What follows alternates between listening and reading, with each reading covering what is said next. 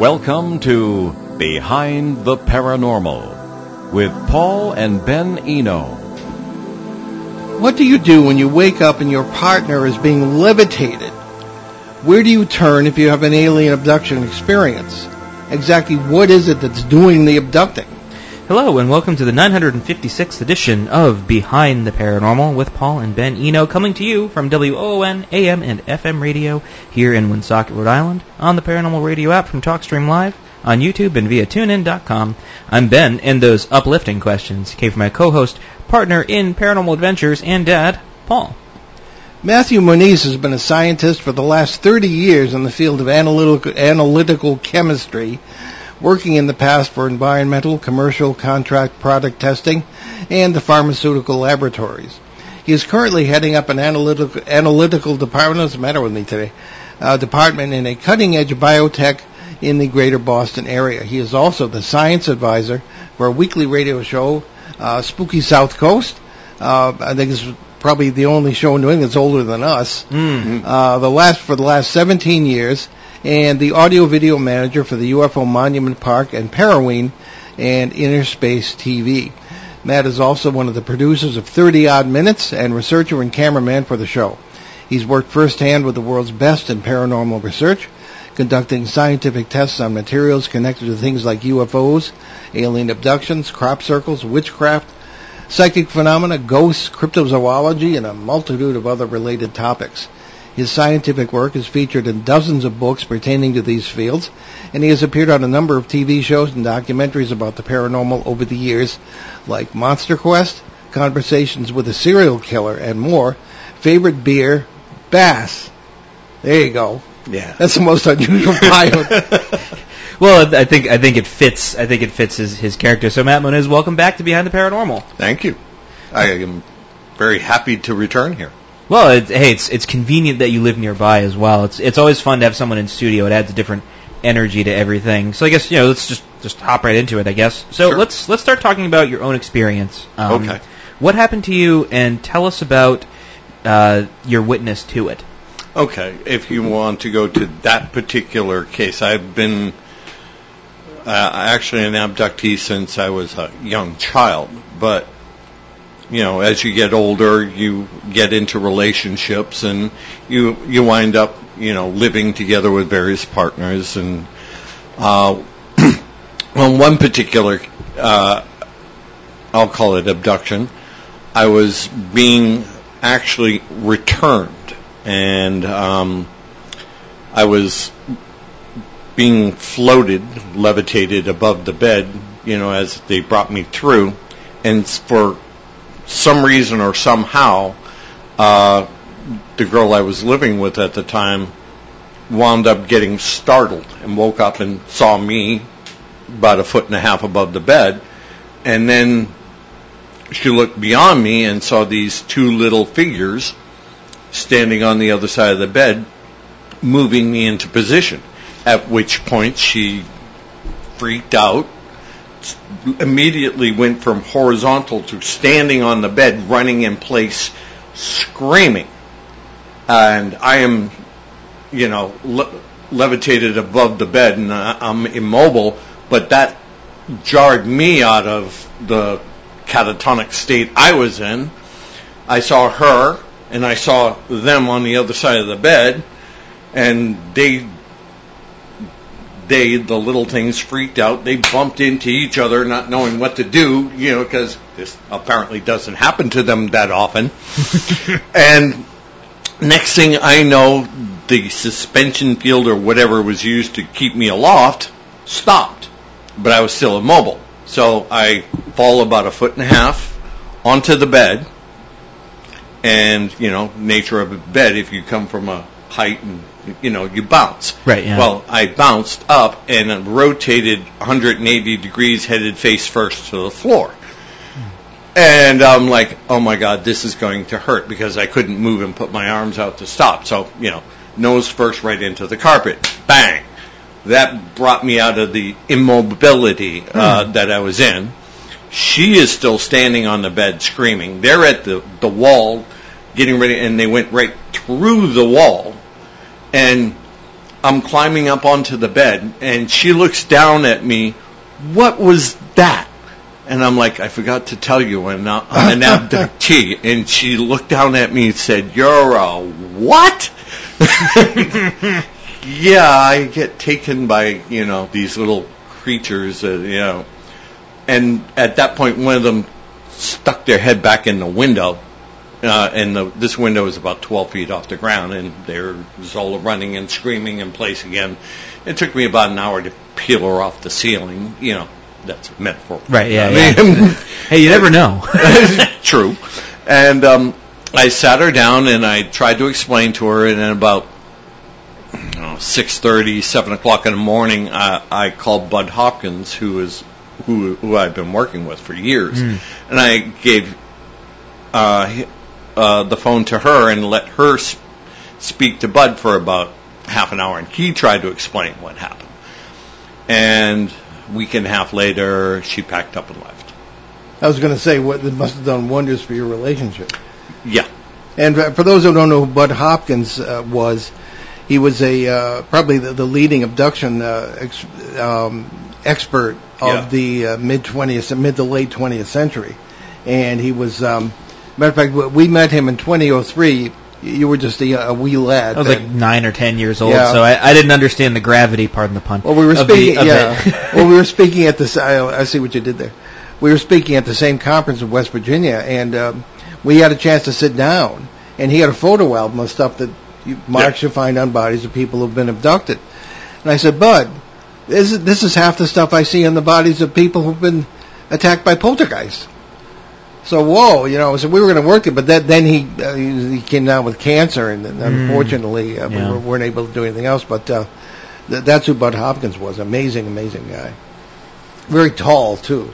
Uh, yeah, uh, most people don't realize he was a victim of polio as Yes. a child. oh, really? Yeah. I, I actually Yeah. didn't know that. No, I, Yeah. I knew that. Um, Peter told me. Oh. Yeah, and uh, he he would walk with a limp and slightly um, bent over and stuff like that. I do But yeah, vaguely was- remember that. Yeah. Yeah, um, very nice guy, extremely talented artist. He was actually an artist. Hmm. People don't realize that you know his field wasn't psychology, although he did study it and you know did go learn it after the fact. But he was mainly an artist. Mm. I think it was his passion for you know the arts and things that gave him the compassion to look into people and what was going on. Mm. General curiosity about life and you know, because most artists like like to understand what's going on in the world because they're trying to make representations of it. Right. Yeah. Yeah. Mm. 'cause- So. yeah. That's how, how we order our reality. Well, Yes. one, one of the four ways Yeah. at least.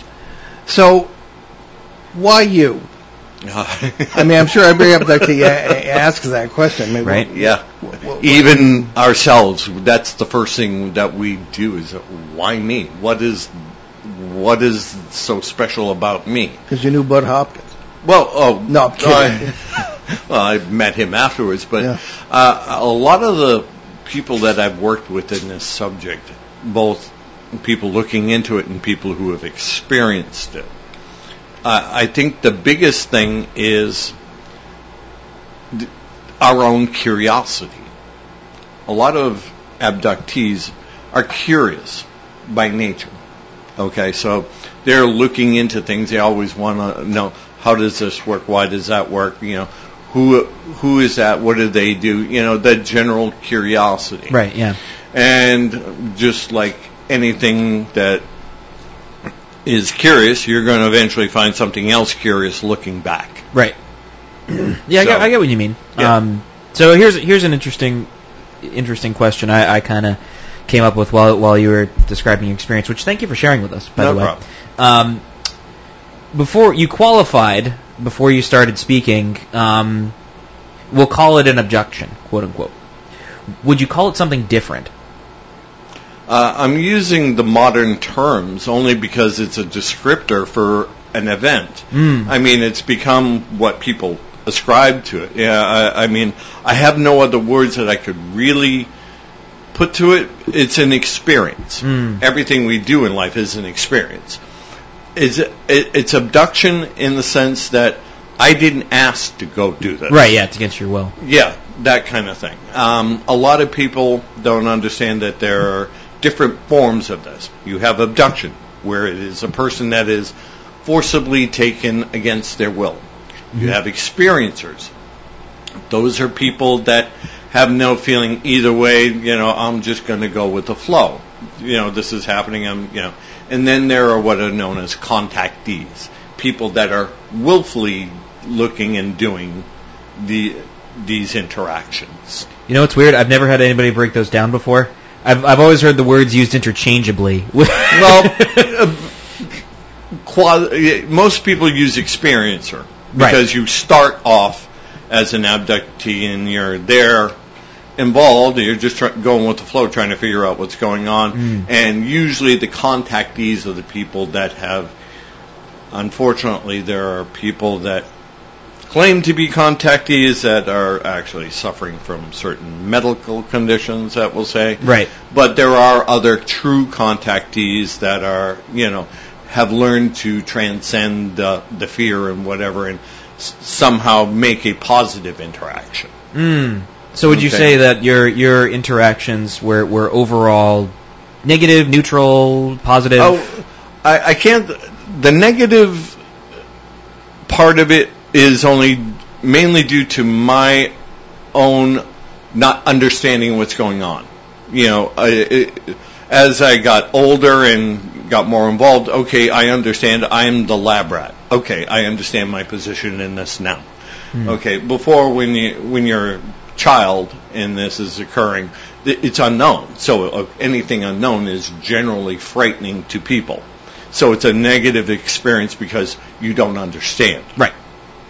Yeah, no, I, no, that makes sense. Um, so, so as as a scientist, you know, you work you work in, in, in the field of science. Yep. How have these experiences affected, you know, your your overall, maybe more than just your work? You know, how how has this affected your worldview?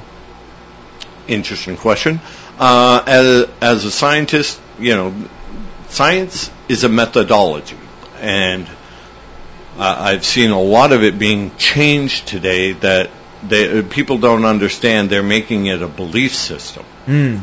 It has become the new church in a certain sense, and that's a bad thing.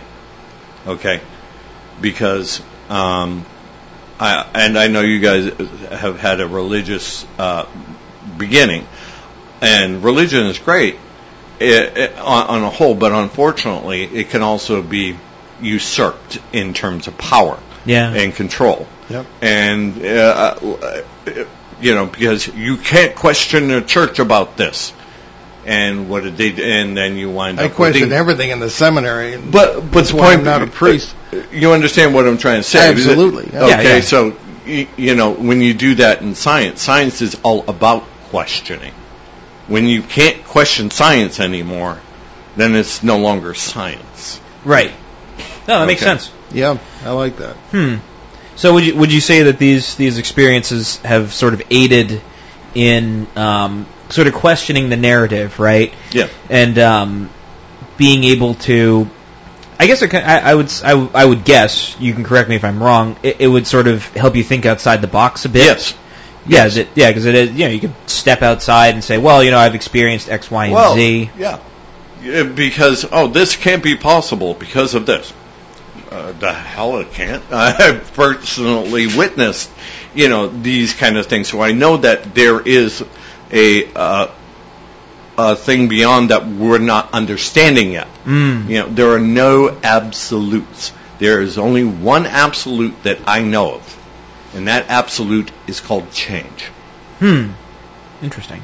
Okay, everything changes.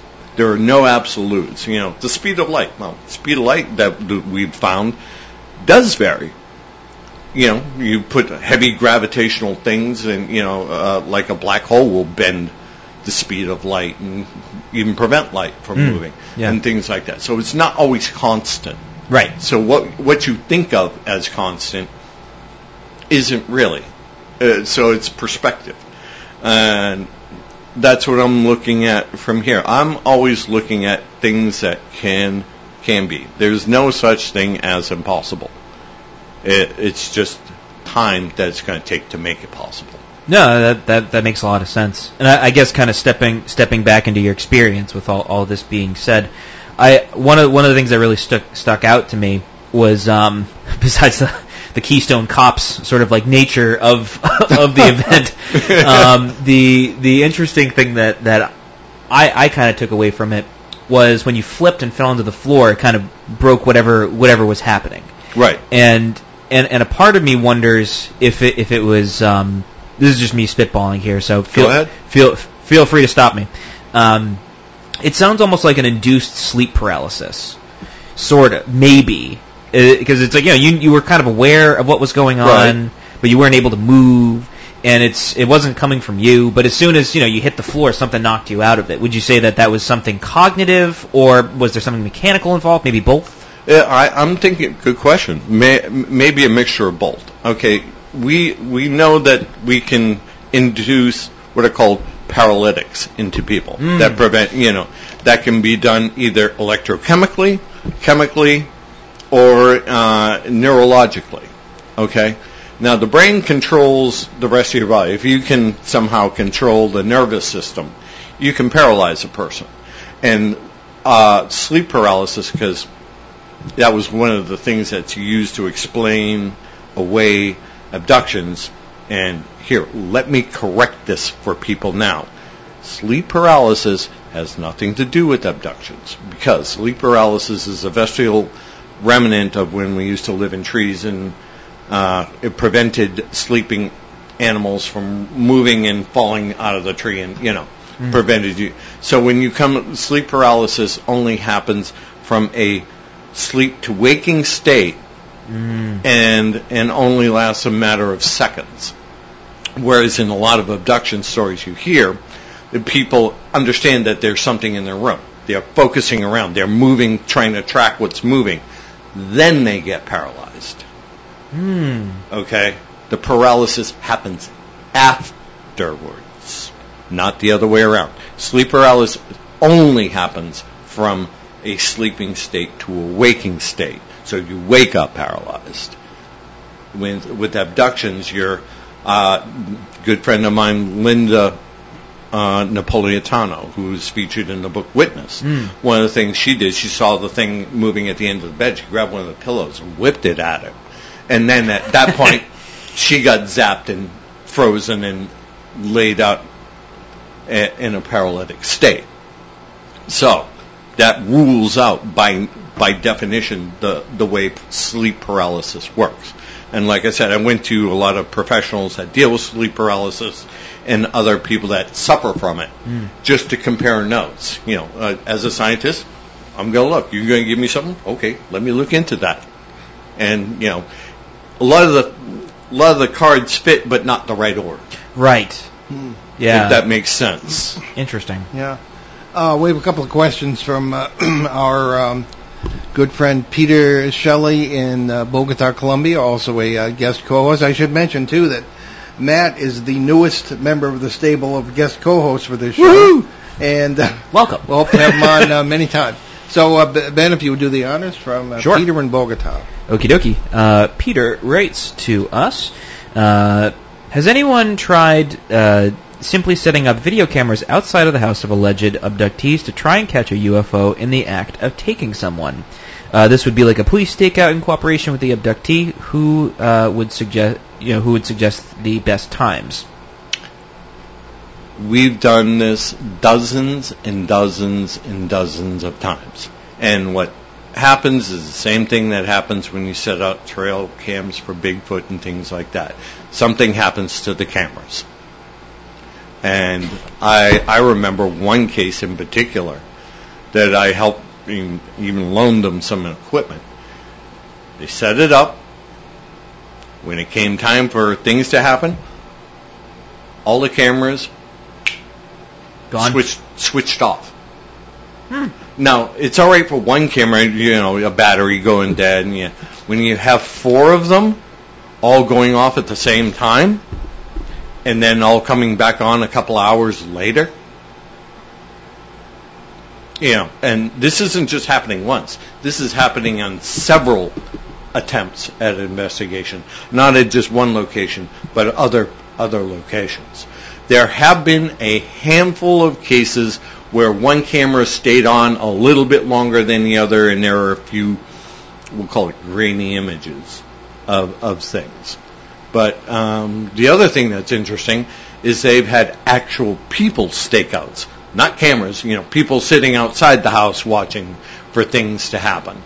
And the people in the vehicle that was parked outside the house saw the lights happening and this and that, go to use their electronics, wouldn't work. Thing blinks out and whatever, they try the camera again, and all of a sudden it's working. Hmm. See, this is one thing that's always perplexed me. Excuse me. The um, UFOs, as a rule, as far as I know anyway, are bright, shiny, like they want everybody to see them. The Phoenix lights, which I saw from an airplane, Mm-hmm. actually, one time, Phoenix, Arizona. Things of that kind. And yet, everything goes black. And we, we've had similar things happen to us in other situations, you know, electronics go down, batteries drain, this kind of thing. I mean, what, what the hey is, you know, as much as you, you can judge an alien agenda or apply our narrow paradigm to it, what, what's going on here? I mean, wh- why they, they want to? It's. I still think it's like they want people to see the craft, if that's what they are, or the objects. But the, whole, I don't know. Is is it unintentional uh, because of the the, the uh, electromagnetic fields that are draining the equipment, or or, or what? Well, they're, they are using some sort of electromagnetic energy in order for their propulsion, whether it's using it to cut the magnetic lines of force and gravity, which is the leading theory, uh, and that will affect other electronics, as we know. You know, high amounts of electromagnetism is going to affect your phone. It's going to affect anything else electronic. Right. And uh, another thing that people don't hear about is, you know, they're not always lighted. On a number of occasions, uh, uh, UFOs were seen above a person's house that was an abductee in complete darkness. The only way the person knew something was there because it was blocking out the stars or the moon behind it, and they got a silhouette of it. You know, and you get a brief flash of light you know, in a form of stealth mode type of thing. Usually, most abduction cases, that's that's what you have is the thing comes in blacked out, and you know, and you you you'll get a flash of light when something is happening. You know, either leaving or coming or or something activating. But 99% of the time, they're blacked out. Only on occasion when there's a reason for them to light up, and I can't say why because I'm not the one driving. they they they light up for whatever they need to do, and then take off. Now, unless Ben has a question here, I've got two for you, Matt. One Sure. is, um, can you take us through? This has been going on your whole life. and What, what uh, the first time you remember this happening? Was it similar to what you just described, or was it different? Uh, no, very first encounter I had was as a child, about three years old, three and a half, uh, going on four. 1970, out in a uh, town called Sagamore, Massachusetts, which is right on the Cape Cod Canal. Uh, Adams Street, to be exact, if anybody really wants to go look that up. Actually, I know where it is. Okay. so you you know the top of the hill would would Yeah. be where the um, Christmas tree shop is. Oh, okay. was- yeah, my house was down below. It was long before the Christmas tree shop is. So it's basically right outside the gates of Otis Air Force Base. Right. Okay. Yep. So, as a little kid, I was in my bedroom. Um, I had my little Matchbox cars, or you know, whatever, you know, little die-cast metal cars, you know, uh, and I was playing with them on my bed. So I have my knees up on the, with the sheet over me like this, creating a little ramp with my knees and my feet. You know, you put the car on top of the knees, let it roll down to your feet. You know, as a three-year-old would do. You know, playing around. My parents were in their bedroom with my uh, newborn sister, which was still sleeping in a bassinet, so I had the room to myself. you know. And I'm just playing with the cars. It was a was a kind of a street light that was in the back of the house that lit the parking lot where the cars were. So I had enough light to play, and I didn't feel sleepy, so I'm just playing with the cars. All of a sudden, the light turned from a regular white light to this blue turquoise type of light coming in through the window, really bright. And I'm like, what's that? And the room filled with like this negative air pressure. Hmm. You know, felt like the room atmospheric changed so much so that my closet door at the end of the bed popped and creaked open. You know, you, know, it definitely was a change in ambient pressure in the room, and that scared the hell out of me because I also felt a presence, and I'm like, what is? What do you think any three year old kid is going to do? Oh, probably. Yeah, right? yeah, Get under the covers. I pulled the covers over my head, and, and it was just a sheet. And I'm like holding it tight, and I remember seeing a shadow through the sheet at the end of the bed. And then all of a sudden, I felt this thing start to crawl up onto the bed. One foot on one side of me, one foot on the other, as it's slowly walking up the length of my body and I'm getting ready to scream, and at that point, it put its hand on my face and started looking for the you know the end of the sheet. My body just locked straight up, every toe, every finger locked straight up. And I went to scream for my parents, and the only thing I could get out was, ah! you know, I couldn't scream. It finally found the back of the sheet, and it pulled it out from behind my head and I'm face to face with this thing that uh, the best way I can describe it is like your your grave, but everybody, you know, they when they do these Hollywood images, and, you know, you know how they make them all smooth and silvery. No, they're not smooth. Their skin is more like that of an elephant. If you've ever seen an elephant up close, Hmm. very mottled and wrinkled. This thing looked old, really, really old. And the skin wasn't gray. It had dots and flecks of black and little bits of gray. You ever, but it also had shades of pink and things. If you've ever seen a rainbow trout, how they're kind of irid- imagine a wrinkled skin with that type of iridescence underneath it Huh. and big, you know, the big black eyes and the nose. And I remember watching the nose, which, um, you know how a seal has a nose where it can open and close? It breathed like that in a small, grimacing mouth that slowly articulated. And that was the last thing I remember. And that was conscious. That wasn't under hypnosis or anything. That, that, that was one of my oldest memories. It's like a Chucky movie movie here. Uh, well, on that note, let's uh, take our mid-show break. Excuse me. You're listening to Behind the Paranormal. then why don't you do this? Because I yeah, that's you got it, Dad. Uh, you're listening to Behind the Paranormal with Paul and Ben Eno with our fascinating guest Matt Moniz, and uh, right here in New England's beautiful but hot Blackstone Valley. We'll be right back. It's coming, the 2022 edition of the Holy Trinity Carnival at the parish grounds at Park Square in Woonsocket. Relive memories, make new ones, games of luck and skill, classroom bingo, great carnival food at Cuisine Ronaldo, plus food trucks, nightly entertainment, Rockwell Amusements rides for the whole family with two one-price bracelet times on Wednesday night and Saturday afternoon. Take your chance of the huge parish split the pot. Tickets on sale now at the Rectory. Start 6 p.m. every night, plus a Saturday afternoon matinee. It's four nights and one great afternoon of summertime fun at the Holy Trinity Parish Carnival, Wednesday, July 27th through Saturday the 30th. Make your plans to be there. And welcome back to Behind the Paranormal on WOON AM and FM radio out of Woonsocket, Rhode Island. We have our amazing guest, Matt Moniz, with us today.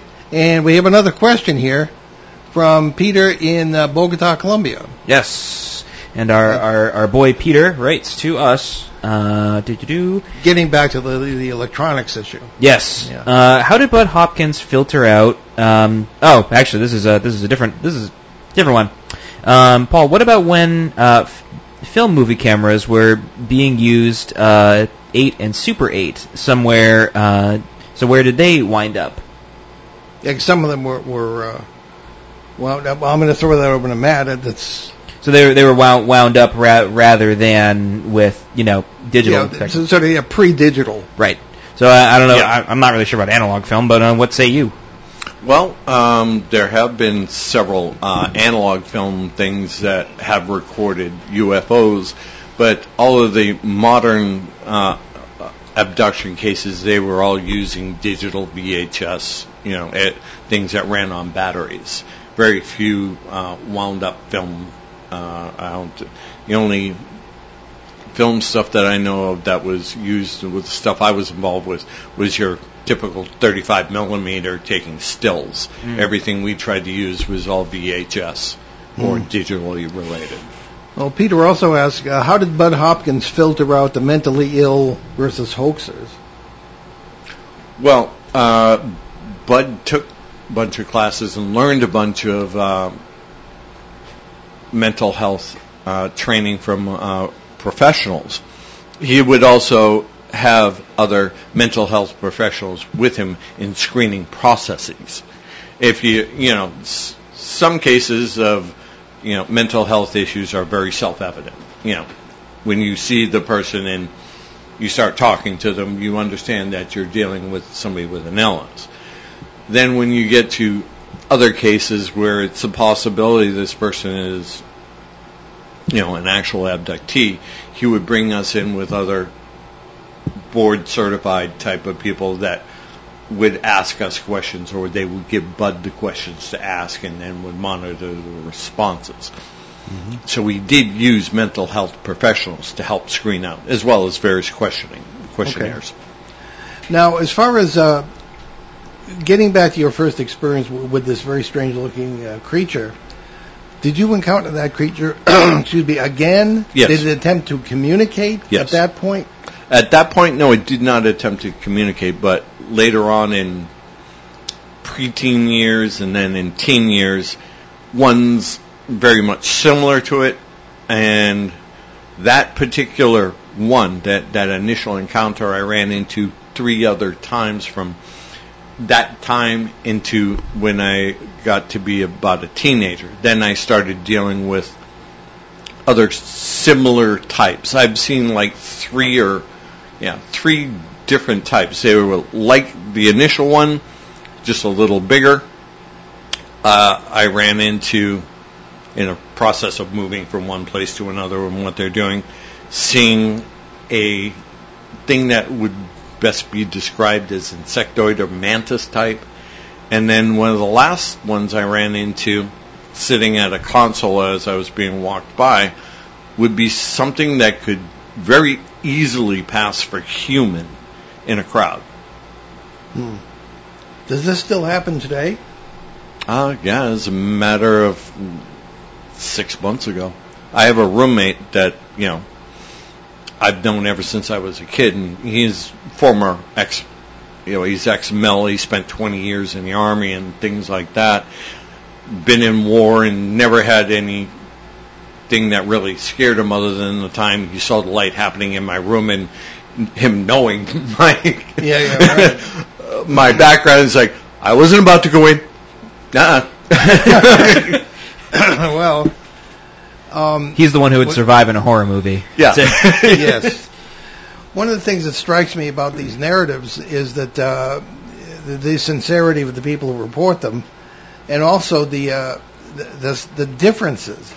It's like, at least the way I'm hearing them, they are just similar enough to one another yes. uh, to be credible, but th- but there are differences that, that kind of bother me. Now I'm thinking, um, and I keep talking about this because this show was uh, profoundly affected uh, me. I think uh, it was from uh, June 26th, uh, show number 952. If you want to go uh, behind the paranormal and uh, the archives and, and listen to it, or iTunes, or any of the other places where these are stored.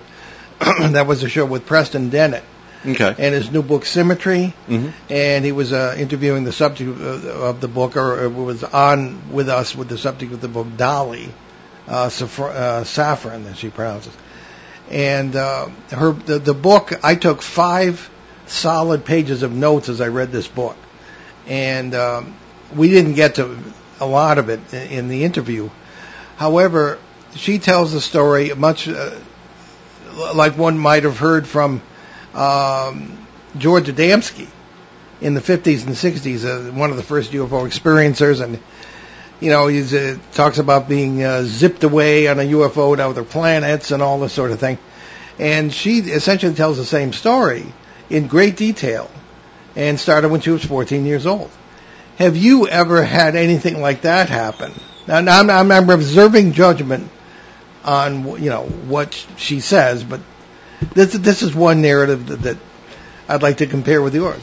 Okay, um, I've been taken to other places. Nothing I would be able to say definitively was another planet or or, or something. I, I know that I was taken at in one type of vehicle, if if if you want to look at it that way, and brought to another location, which was obviously much bigger and larger in scope and scale what what came and got me, made to interact with people, and that, that's the other thing, especially with my particular case. I've, like I said, I had other people I've lived with that watch me get taken. I've met other people in the experiences wherever the hell we are. That's how I met the Starborn twins. That's actually how I met Yeah, I was going to ask you how you found. that's also before. how I met my first wife. That's how Budd and I got introduced. Uh, uh, basically, I was a teenager at the time when this particular uh, event happened. I I was taken.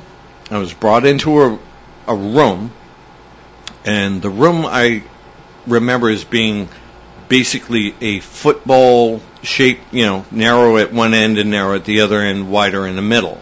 Okay, and there was a uh, slight S type of pathway, and there were all of these boxes, gray boxes, starting small at at the beginning of the um, the pathway and building higher, and it gave me the illusion or the impression of an amphitheater or a theater type thing, because you the boxes were small, irregular, but they were square in shape and a varying height, and they built higher as they went towards the edge of the ceiling, and the ceiling was domed. Uh, it, and on the other end of the pathway, I, I think this was probably maybe about 75 feet, I mean 75 yards long, three quarters of a fit football field in terms of size.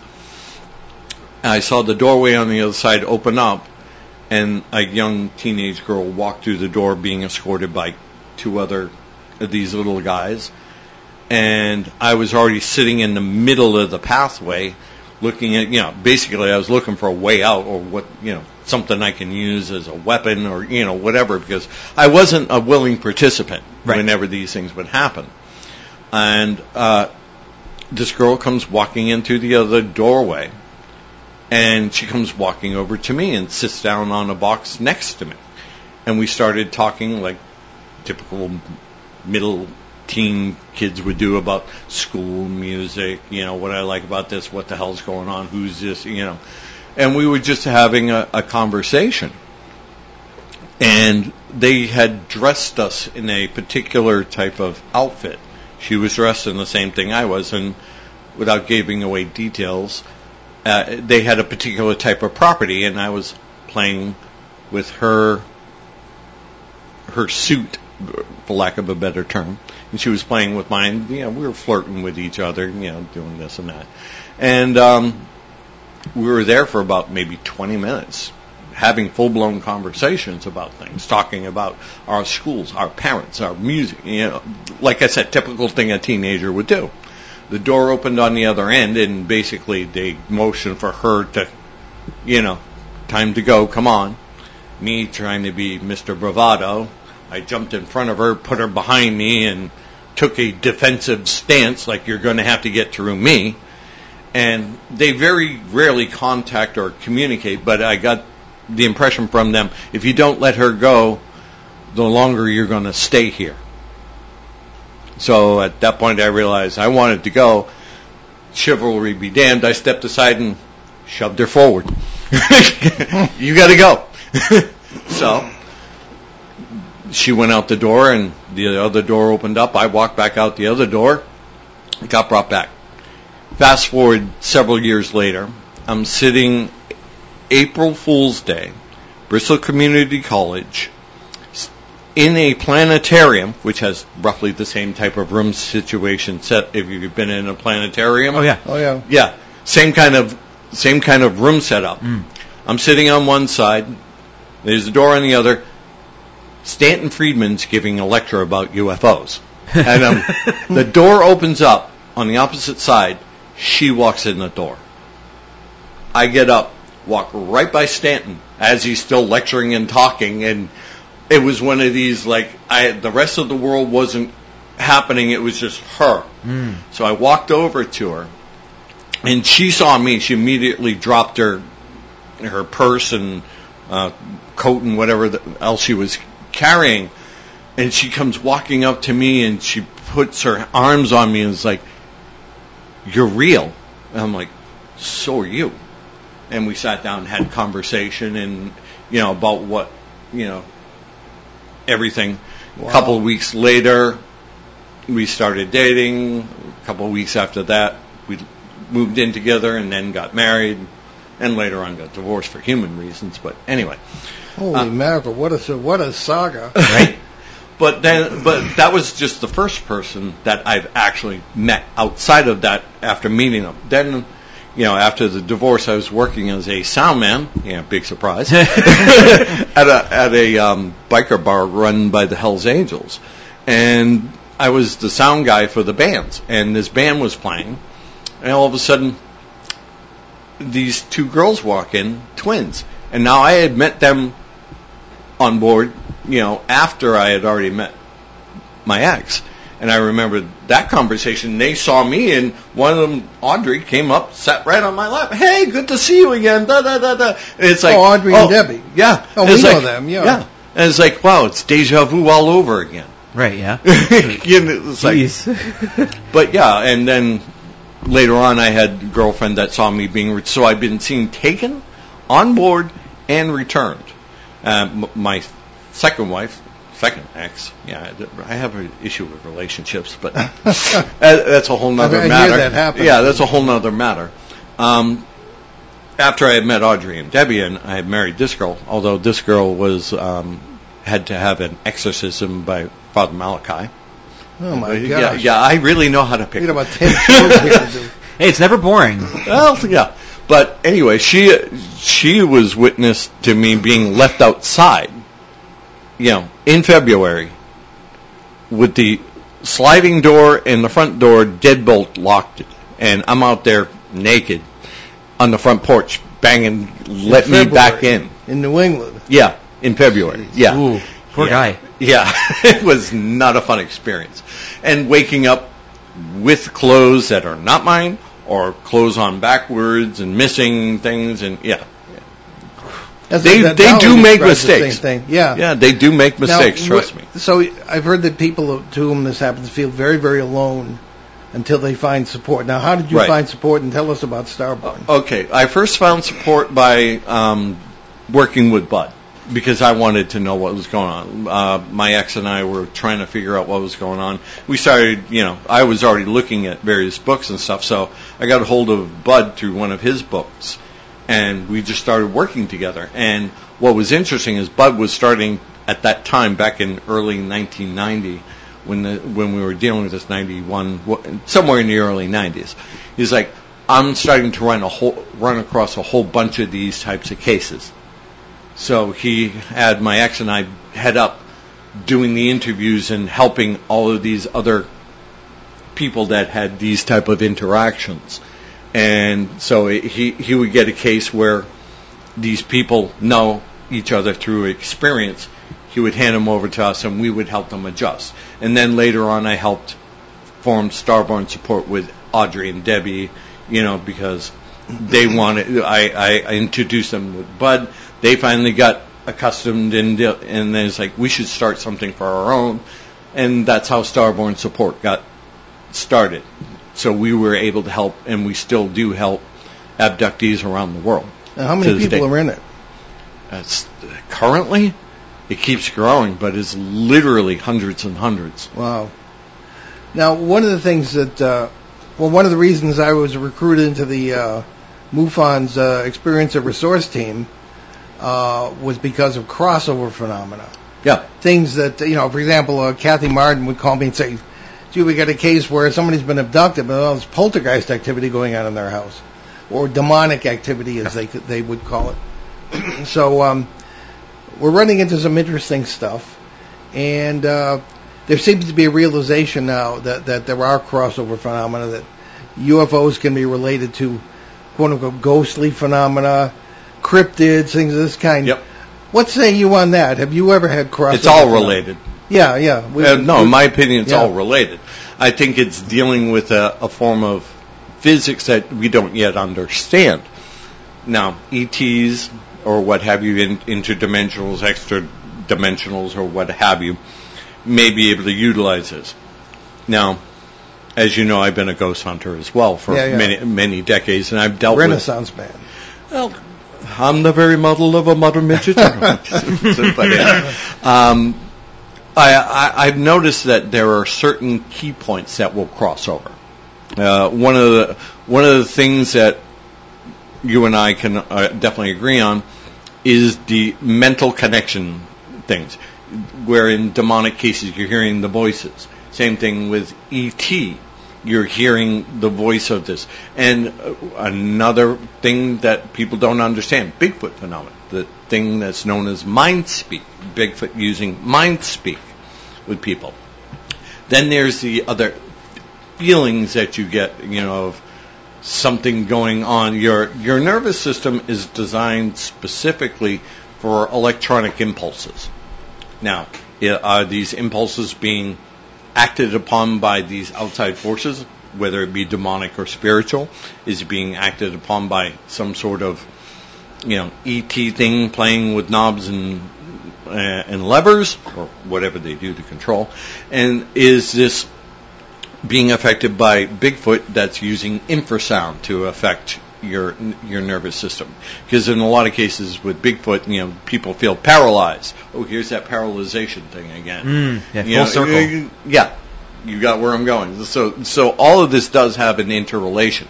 I'm not saying that Bigfoot is an ET or is a demon or you know or neither is an alien a. Well, these are all our terms that we Right, put on it, exactly. yeah. We're, it's a label we put on Right. something that we don't understand because we don't like things we that we can't understand, so we have to put it in a box. We pre- pretend to understand. yes. Well, we understand it because we put a label on it. That's right. Yeah, a very very modern thing to do is just you Yeah. know let's just pop pop a label on it. Boom, done, explained. All right, next next problem we have to solve. Sorry.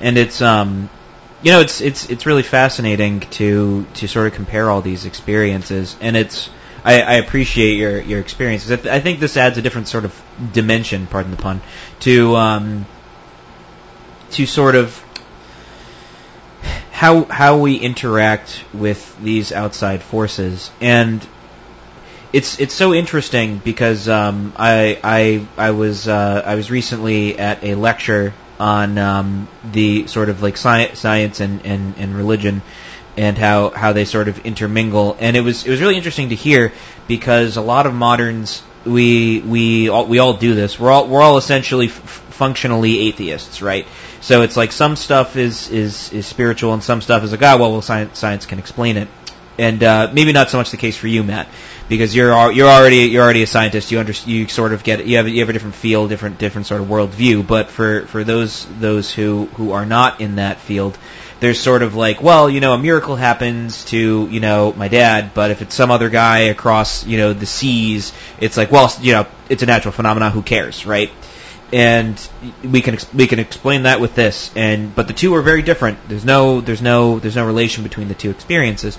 And I'm I'm going to wrap wrap this up so I can get your get your your sort of la- last few takes on this because we're you know we're coming down coming down to the wire here.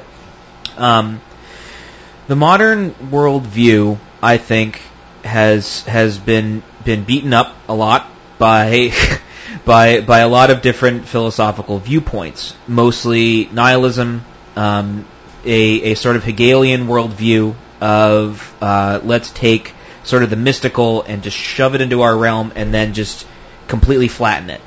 So it's just like it's just it's just nothing. It's just a part of our our very physical modern world, and there's there's nothing outside of it. And then when we're presented with these sort of extra events, right, something outside of this two dimensional worldview, you know, we either dismiss it or it's something that we can't quite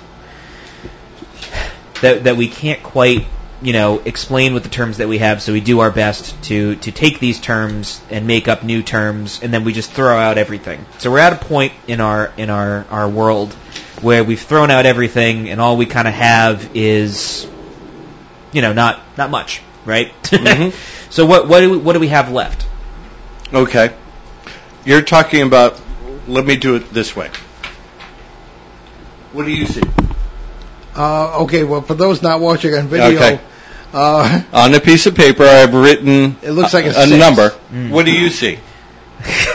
I know this I know this meme it's uh, it's a 9 Right. It's all about the perspective. This is your miracle, as he's seeing it as a six. This is your scientific explanation, viewing it as a nine. The event is what's here on the paper. then here's Uh, the final question Okay. if if it's all based on perception, because I, I do agree, you know, there's an objective reality, and we're all we all have subjective experiences of that objective reality. With this perception, is there a way that we can all meet? Compromise. Mm. Uh, well, that's how. That's one thing about society lately that we've lost. We've all gotten ourselves into our little ca- encampments and our trench, and we're lobbing things over at at the other guy. Okay, you know, I'm in this camp. You you know, we we do it with our politics. We do it with our religion and in science. And here's something that most people may not understand: science is a belief system. It is not necessarily rigid per se. The methodology you use can be more rigid, but at the, at the, we believe we understand right now what's going on. It's mm-hmm. always supposed to be changing because we're always supposed to be learning more. Right. So belief puts people in camps. Compromise comes from when you're sharing the information about the beliefs. Hmm. Okay. yeah. Very sensible. Is there a book anywhere in your future? I am currently in the process of starting one, yeah, and it's going to be on haunted Masonic lodges in the southern New England. Well, that's a start. yeah. Where can people find out more about you? Uh, spooky South Coast, Okay. obviously. Um, you can. I was you the second guest on that show. Tim Weisberg Yeah. has always reminded me of that. Yeah. and um, you can find. Uh, I'm I'm going to be Tom Reed's co-host, Inner Space TV. I also help out UFO Man on Yeah. um, uh, YouTube. Uh, I've been in a number of different books by Budd Hopkins and. Uh, you know all the local authors about anything Oh, yeah. haunted. I'm more than likely in their books. Well, you're a local guy as Yeah, opposed so- to most of our guests. Yeah. so yeah, Outstanding. Okay, Ben, I guess we're ready for our announcements. If we could Indeed.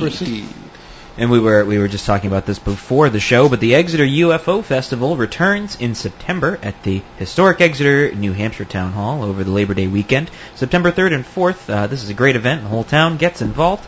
It's sponsored by the Exeter Area Kiwanis Club to benefit local children's charities.